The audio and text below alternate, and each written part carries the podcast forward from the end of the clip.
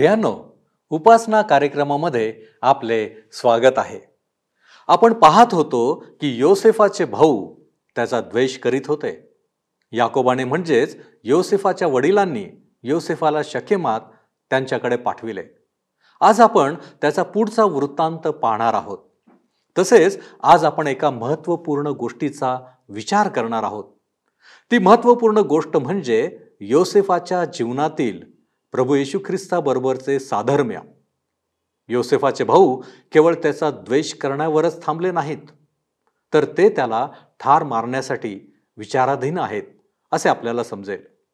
काय योसेफाचे भाऊ त्याला ठार मारू शकले? त्यांनी नक्की काय केले? सर्व भावांची त्यास संमती होती काय? अशा अनेक प्रश्नांची उत्तरे आज आपण पाहणार आहोत.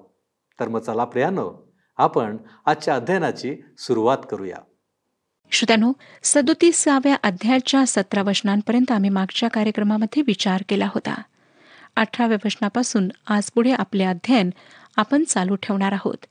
आम्ही पाहिलं होतं की योसेफ त्याच्या भावांना शोधण्याकरिता गेला आणि त्याला ते शखेमाच्या उत्तरेस इसद्रलोन या खोऱ्याजवळ सापडले. योसेफाला आपले भाऊ सापडले खरे पण आता त्याच्या संदर्भात काहीतरी विपरीत घडणार होते. अठरा ते वीस वशने आम्हाला सांगतात अठरापासून वीस वशने. त्यांनी त्याला दुरून पाहिले तेव्हा तो त्यांच्याजवळ येऊन पोहोचण्यापूर्वी त्याला मारून टाकण्याचा त्यांनी कट केला. ते एकमेकास म्हणाले पहा तो स्वप्नदर्शी येत आहे. तर आता चला आपण त्याला ठार करून एका खाड्यात टाकून देऊ. आणि मग सांगू की कोणा हिंस्र पशूने त्याला खाऊन टाकेले. मग पाहू त्याच्या स्वप्नांचे काय होते ते. या भावांचा योसेफाविषयीचा द्वेष इतका तीव्र होता की त्याला पाहताच त्यांच्या मनात त्याला जीवे मारण्याचा विचार आला व तो जवळ पोहोचण्याआधीच त्यांनी ते कपट रचले. त्याच्याविषयीच्या प्रखर द्वेषाचे एक कारण म्हणजे योसेफाची स्वप्ने होती. या घटनेविषयी अधिक अभ्यास करण्यापूर्वी आपण योसेफ व प्रभू येशू यांच्यातील तुलनेचा विचार करूया. योसेफाचा जन्म एक प्रार्थनेचे उत्तर होते. देवाने राहेलच्या जीवनात हस्तक्षेप केला व मगच योसेफाचा जन्म झाला. या अर्थी श्रोत्यानो योसेफाचा जन्म साधारण नसून चमत्कार पूर्ण होता. तिसावा अध्याय आणि बावीसावे वचन आम्हाला सांगते आणि देवाने राहेलीची आठवण केली आणि देवाने तिचे गाराने ऐकून तिची कूस वाहती केली. प्रभू येशू ख्रिस्ताचा जन्मही चमत्कार पूर्ण होता. एका कुवारी मातेपासून त्याचा जन्म झाला. लोकृ शुभवर्तमान पहिला अध्याय आणि पस्तीसावे वचन सांगते मग दूताने तिला उत्तर देऊन म्हटले पवित्र आत्मा तुझ्यावर येईल आणि परात्पराची शक्ती तुझ्यावर सावली करेल. याकरिताही जे पवित्र लेकरू जन्मेल तो देवाचा पुत्र म्हटला जाईल. आणि श्रोत्यानो अशा प्रकारे येशू ख्रिस्ताचा जन्म चमत्कार पूर्ण होता. येशू ख्रिस्त व योसेफ यांच्यातले दुसरे साम्य हे की योसेफावर त्याच्या वडिलांची प्रीती होती आणि स्वर्गीय पित्याने येशू ख्रिस्ताविषयी घोषणा केली की हा माझा परमप्रिय पुत्र आहे. तिसरे साम्य हे की योसेफाजवळ रंगारंगाचा झगा होता ज्यामुळे तो इतरांपासून वेगळा दिसत असे. प्रभू येशूला इतरांपासून वेगळे असे ठेवण्यात आले. म्हणजे इब्री लोकांसपत्र सातवा अध्याय आणि सव्वीसाव्या वचनानुसार तो पाप्यांपासून वेगळा असा होता. योसेफ व प्रभू येशू यांच्यातले पाचवे साम्य हे की तो आपल्या भावांवर अधिपत्य करणार होता. आणि प्रभू येशूने स्वतःला मसीहा म्हणून घोषित केले. जसे योसेफाच्या भावांनी त्याच्या त्या स्वप्नावरून थट्टा केली तसेच लोकांनी येशू ख्रिस्ताची थट्टा केली. त्याला ज्या वधस्तंभावर खेळण्यात आले त्याच्यावर त्यांनी हा येशू यहुद्यांचा राजा आहे अशा अर्थाचे वाक्य लिहिलेली पाटी लावले. पाचवे साम्य हे की योसेफाला त्याच्या वडिलांनी त्याच्या भावांकडे पाठवले. तसेच स्वर्गीय पिताने येशूला त्याच्या बांधवांकडे पाठवले. तो प्रथम इस्रायलाच्या हरवलेल्यांचा शोध करण्याकरिता आला. आणि सहावे साम्य हे की योसेफाच्या भावांनी कारण नसता त्याचा तिरस्कार केला आणि तीच गोष्ट येशू ख्रिस्ताच्या बाबतीत घडली. त्याविषयी प्रभू येशूने आपल्या शिष्यांना योहानकृ शुभवर्तमान पंधरावा अध्याय आणि पंचवीसाव्या वचनात सांगितले तथापि हे यासाठी झाले की त्यांनी विनाकारण माझा द्वेष केला. असे जे वचन त्यांच्या नियमशास्त्रात लिहिलेले आहे ते परिपूर्ण व्हावे. योसेफाच्या जीवनातले हे प्रभू यशू ख्रिस्ताबरोबरचे साधर्म्य आपण या अध्ययनामध्ये लक्षात ठेवूया. आपण पाहिले की योसेफाच्या भावांनी त्याला दुरून येताना पाहिले. त्याच्या अंगावर तो रंगारंगाचा झगा होता ज्यामुळे त्यांचा त्याच्याविषयीचा द्वेष अधिकच वाढला असणार. कारण असा झगा उच्च पदाचे प्रतीक असे. आणि योसेफ त्या सर्वांपेक्षा जरी लहान असला तरी त्याचा तो झगा त्याच्या वर्चस्वाची त्यांना आठवण करून देणार होता. त्यांनी योसेफाला ठार करण्याचे कारस्थान रचले. परंतु रौबेन याने त्यांना तसे करू दिले नाही. त्याने आपले ज्येष्ठपणाचे स्थान गमावले होते परंतु आता त्याने काहीतरी चांगले कृत्य केलेले दिसते. एकविसावं वचन पहा. हे रौबेनाच्या काने आले तेव्हा त्याने त्यांच्या हातातून त्यास सोडविले. तो त्यास म्हणाला आपण त्याला जीवे मारू नये. जर रौबेनाने हस्तक्षेप केला नसता तर त्यांनी त्याला तेथेच ठार केले असते. तरीही रौबेनाला त्याला अगदी सुरक्षित ठेवता आले नाही. बावीसावं वचन पुढे आम्हाला सांगतं रौबेन त्यास म्हणाला रक्तपात करू नका. या रानातल्या खाड्यात त्याला टाका पण त्याचवर हात टाकू नका. त्यांच्या हातातून सोडून त्यास त्याच्या बापाकडे परत पाठवून द्यावे म्हणून तो असे म्हणाला. श्रोत्यानो रौबिनाचा उद्देश योसेफाला वाचविण्याचा होता. आणि पुढे पंचवीसावं वचन पहा. मग ते शिदोरी खावयास बसले असता त्यांनी वर नजर करून पाहिले तो इश्माईली लोकांचा एक काफला उंटावर मसाला उद व गंधरस लादून गिलादाहून मिश्रात जात आहे असे त्यास दिसले. रौबेनाने योसेफाविषयी त्यांना सूचना दिल्यानंतर तो बहुधा कळपांना राखण्यासाठी तेथून दूर गेला असावा. कारण आता योसेफाच्या बाबतीत जे काही घडत होते ते त्याच्या गैरहजरीत घडत होते. योसेफाच्या भावांना त्याच्या त्या रंगारंगाच्या झग्याचा फार हेवा वाटत असे. कारण त्यामुळे त्यांचा भाऊ योसेफ त्यांच्यापेक्षा व त्यांच्यापासून वेगळा असा दिसत असे. त्यांनी तो झगा त्याच्यापासून काढून घेतला आणि त्यांनी त्याला खाचेत टाकले. सव्वीस आणि सत्तावीस वचने सांगतात तेव्हा यहुदा आपल्या भावास म्हणाला आपण आपल्या भावास ठार मारून त्याचा खून छपिला तर काय लाभ? चला आपण त्यास या इश्माइली लोकास विकून टाकू. आपण त्याचवर हात टाकू नये कारण तो आपला भाऊ आहे. आपल्या हाडामासाचा आहे. हे त्याच्या भावास पसंत पडले. यावेळेस यहुदाने योसेफासाठी हस्तक्षेप केला. आपण आपल्या भावाच्या रक्ताचे दोषी असू नये अशी त्याची इच्छा होती. आणि त्याच्या भावांनी त्याचे ऐकले. श्रोत्यानो अशा प्रकारे योसेफाला गुलाम म्हणून विकून ते त्याचा काटा कायमचा काढू शकत होते. योसेफाचा त्याच्या भावांनी त्याला ठार मारण्याचा विचार करेपर्यंत द्वेष का केला असे तुम्हाला वाटते? योसेफाचे अपराध खरोखर एवढे मोठे होते काय? त्याच्या वडिलांनी त्याच्यावर सर्वाधिक प्रेम करावे व त्याला रंगारंगाचा झगा द्यावा यामध्ये त्याचा स्वतःचा दोष होता काय? आणि जर तो त्याच्या किशोर वयाला अनुसरून आपल्या भावांची दुष्टाई आपल्या वडिलांना सांगत असला तरी त्यासाठी त्याला ठार मारावे इतकं त्याचा द्वेष त्यांनी का करावा? श्रोत्यानो ही सर्व कारणे द्वेष वाटण्यासारखी असली तरी मला येथे आणखी एक कारण जाणवते. ते फार खोलवर मूळ धरलेले कारण आहे. आणि ते कारण म्हणजे योसेफाचे निरागस व प्रामाणिक जीवन या सर्व भावांच्या दुष्टपणावरचे एक कडक भाष्य होते. त्याच्यातल्या प्रामाणिकपणामुळे व निरागसतेमुळे त्यांना त्यांच्यातल्या दुष्टपणाची तीव्र जाणीव होत असावी अपराधी वाटत असावे. योसेफ त्याच्या नकळत त्यांच्यामध्ये ती अपराधित्वाची कटू व सतत बोसणारी जाणीव निर्माण करीत होता. म्हणूनच त्यांनी त्याचा तिरस्कार केला. इतका की ते त्याला जीवे मारायला उठले. प्रभू येशूचे जीवन व त्याची शिकवण व त्याचे पाप्यांसाठी वधस्तंभावरचे मरण हे अनेक लोकांना अस्वस्थ बनवते. त्यांच्यामध्ये त्यामुळे ती अपराधाची तीव्र जाणीव निर्माण करते. परंतु त्यांना ख्रिस्ताकडे यायला नको आहे. त्यांना पापाचे व आत्मकेंद्रित जीवन सोडावेसे वाटत नाही. म्हणून ते येशू ख्रिस्ताचा तिरस्कार करतात. प्रभू येशू ख्रिस्ताने म्हटले मीच जगाचा प्रकाश आहे. जो मला अनुसरतो तो अंधारात चालणारच नाही तर जीवनाचा प्रकाश त्याच्याजवळ राहील. आणि प्रभू येशूने म्हटले कारण जो कोणी वाईट करतो तो प्रकाशाचा द्वेष करतो. आणि कदाचित आपली कर्मे दोषी ठरवली जातील म्हणून तो प्रकाशाकडे येत नाही. जर श्रोत्यानो आपल्या सुंदर ख्रिस्ती जीवनामुळे कोणी आपला द्वेष करीत असेल तर त्यात नवल वाटून घेऊ नका. कारण आपले ख्रिस्ती जीवन त्यांना त्यांच्या पापांची आठवण करून देते. म्हणून ते आपला द्वेष करतात. आता आपण अठ्ठावीसावं वचन वाचूया. ते मिथ्याने व्यापारी जवळून चालले. तेव्हा त्यांनी योसेफास त्या खाड्यातून ओढून बाहेर काढले आणि त्या इस्माईली लोकास वीस रुपयास विकून टाकले. ते योसेफास मिसर देशात घेऊन गेले. आम्हाला दिसतं श्रोतांनो की अशा प्रकारे योसेफ मिस्रात आलेला आहे. आता आपणापैकी काही जण असे म्हणतील की या मोशेला नक्की काय म्हणायचे आहे? एकदा तो म्हणतो मिथ्याने व्यापारी जळून जात होते आणि त्यांनी योसेफाला त्या इस्माईली लोकांना विकले. नक्की हे लोक मिथ्यानी होते की इस्माईली पवित्र शास्त्रातल्या अशा वरवर दिसणाऱ्या विसंगतीचा अनेक लोक मोठा बाऊ करतात. ते म्हणतात की पवित्र शास्त्रात अनेक चुका आहेत.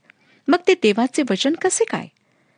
पवित्र शास्त्राचा अभ्यास करताना आपण हे लक्षात ठेवायला हवे की त्यामध्ये सर्वच गोष्टींचा खुलासा देवाने दिलेला नाही आणि तो देण्यासाठी देव काही आम्हाला बांधलेला नाही.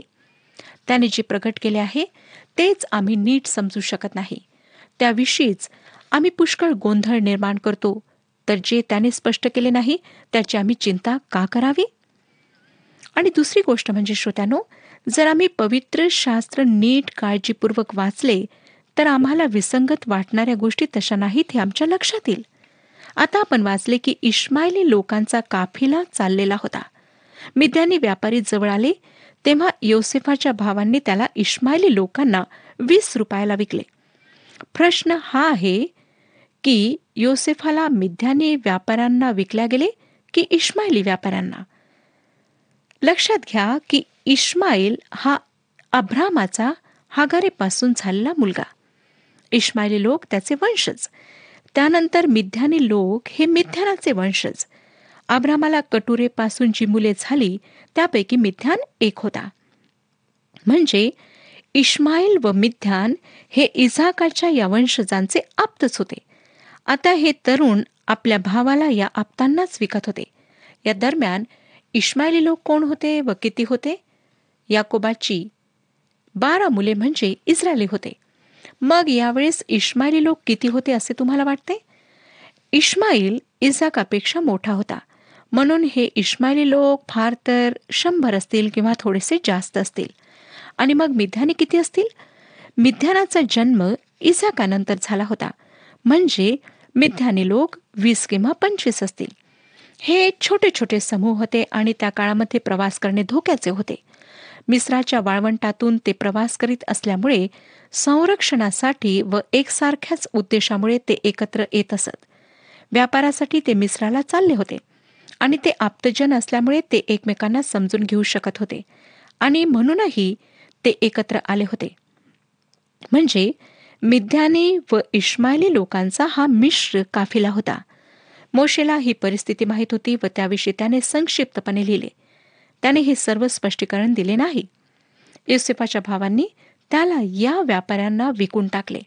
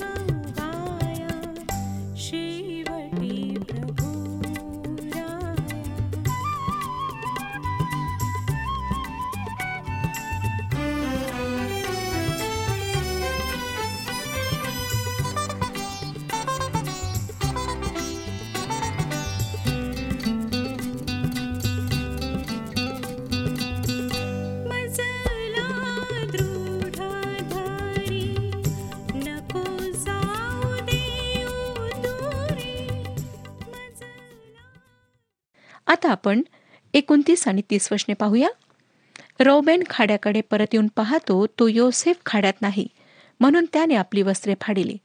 तो आपल्या भावांकडे परत येऊन म्हणाला मुलगा तर नाही आता मी कुठे जाऊ? योसेफाच्या भावांनी आपल्या थोरल्या भावाला रौबेनाला त्यांनी काय केले हे सांगितले असावे. आता त्या व्यापाऱ्यांच्या मागे जाण्यात काही अर्थ नव्हता कारण ते फार दूर निघून गेले होते. रौबेन त्यांना याकोबाला सांगण्यासाठी काहीतरी सबब सांगेल अशी त्यांना अपेक्षा असावी. एकतीस आणि बत्तीस वशने पहा. मग त्यांनी योसेफाचा झगा घेतला व एक बकरा मारून तो झगा त्याच्या रक्तात भिजविला. मग त्यांनी तो पायघोळ झगा पाठवून दिला. तो त्यांनी आपल्या बापाकडे आणून म्हटले की हा आम्हा सापडला.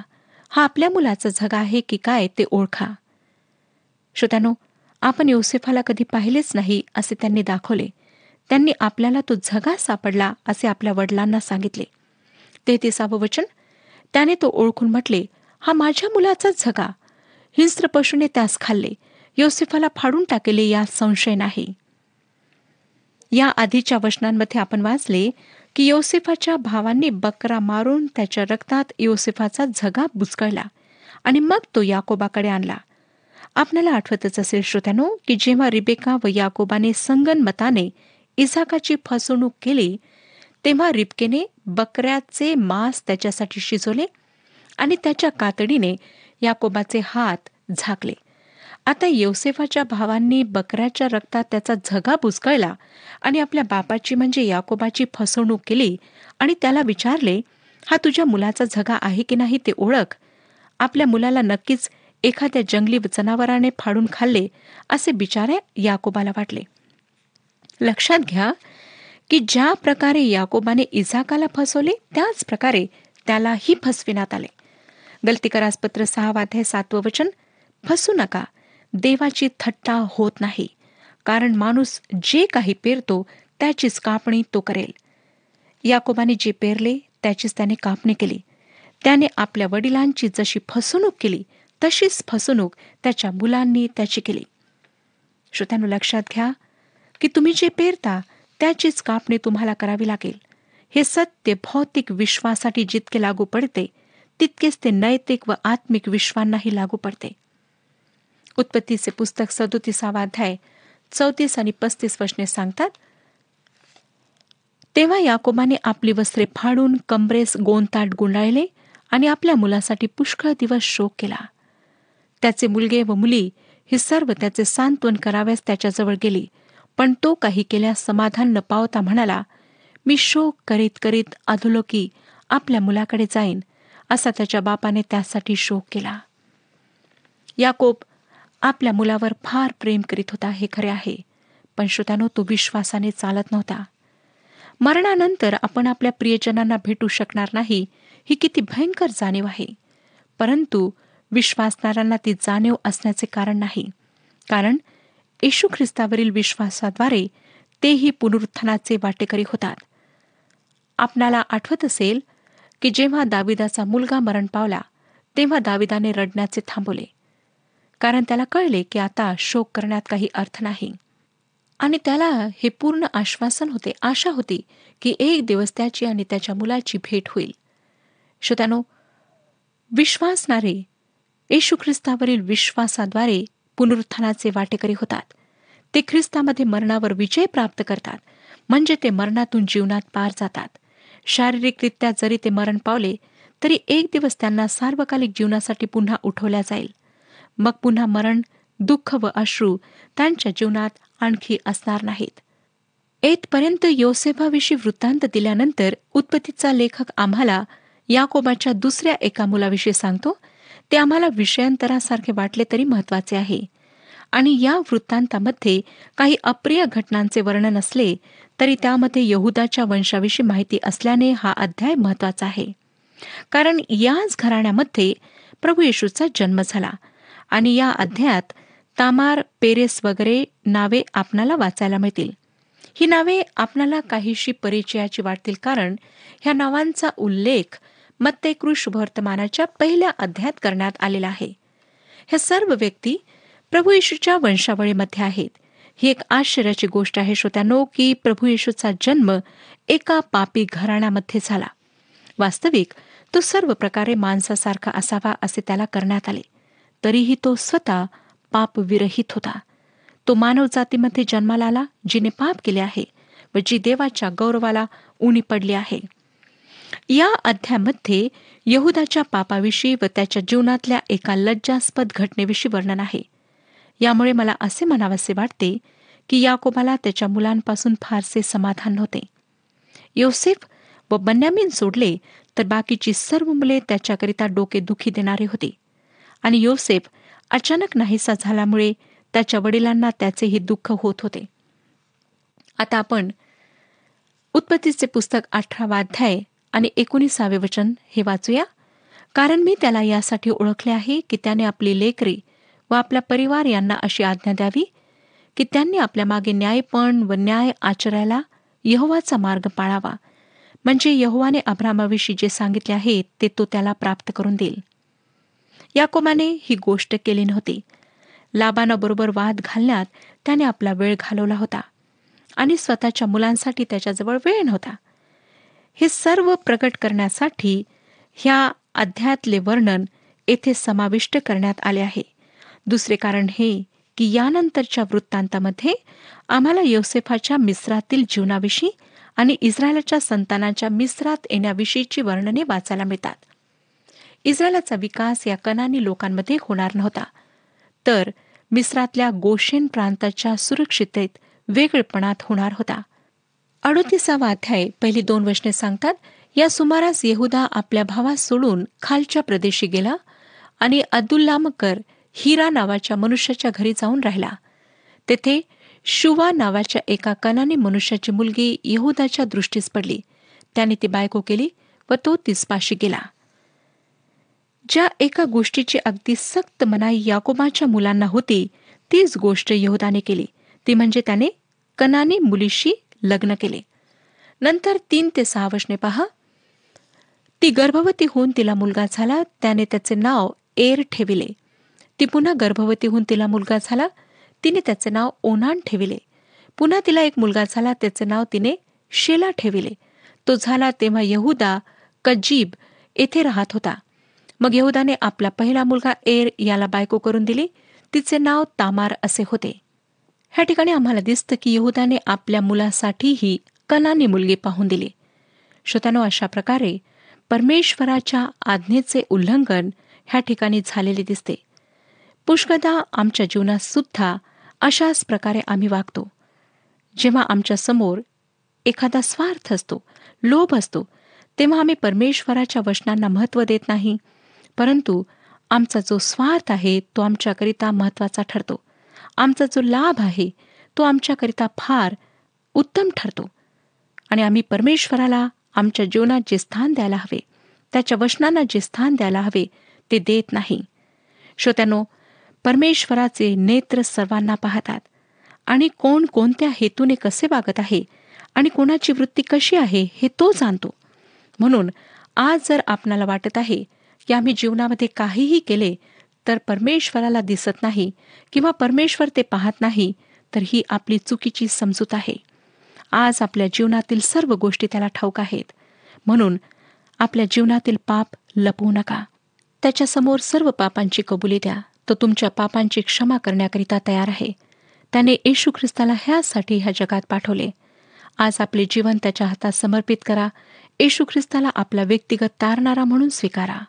परमेश्वर ह्या विषयात आपले मार्गदर्शन करो आणि आपणाला आशीर्वाद देऊ. हा कार्यक्रम आपणास आवडला काय? आता आम्हाला एक मिस कॉल करा. आणि आपण पुढील विजेता होऊ शकता.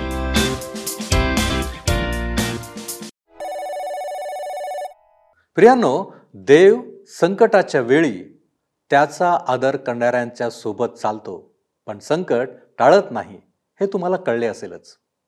देवाच्या लोकांसाठी त्याची कृपा पुरेशी आहे. तो परिस्थितीशी सामना करतो. योसेफाचे गुलामगिरीत पडणे ही देवाची एक योजना होती. काही वेळेस ह्या गोष्टी दुःखदायक वाटतात तरी पण शेवटी अपार आनंदाची भावना निर्माण करणाऱ्या असतात. म्हणून जर तुम्ही देवाच्या वचनांचे पालन केले तर संकटात घाबरू नका. लक्षात ठेवा की त्याची कृपा संकटापेक्षा मोठी आहे. तो आजही मदत करण्यास तयार आहे. तर मग चला प्रियानो आपण परमेश्वराच्या कृपेसाठी त्याला विनंती करू. त्याच्याकडून सहाय्य घेऊ. आपण प्रार्थना करू. पवित्र पवित्र पवित्र थोर आणि सामर्थ्यवान देव बापा जो तू आमच्या जीवनामध्ये सदैव कार्यरत आहेस. तू आम्हाला मार्गदर्शन करीत आहेस. आजच्या अध्ययनाच्या द्वारे देखील तू आमच्यासमोर या गोष्टी ठेवलेल्या आहेत. प्रभूजी आम्ही केवळ ऐकणारे असू नयेत. तर प्रभूजी जे आम्ही ऐकतो त्याप्रमाणे कृती करणारे व्हावं अशी तुझी इच्छा आहे. आणि म्हणूनच प्रभूजी जे मार्गदर्शन जी शिकवण तू आज आमच्यासमोर ठेवलेली आहे ती आमच्या जीवनामध्ये पालन करण्यासाठी तो आम्हाला शक्ती पुरव. आम्ही तुझ्याकडे आमची दृष्टी लावलेली आहे. आम्हाला आशीर्वादित कर. आम्ही तुझे लेकर आहोत. तुझ्या जवळ तू आम्हाला घे. होय परमेश्वरा या सगळ्या गोष्टी करण्यासाठी तू आजही तयार आहेस.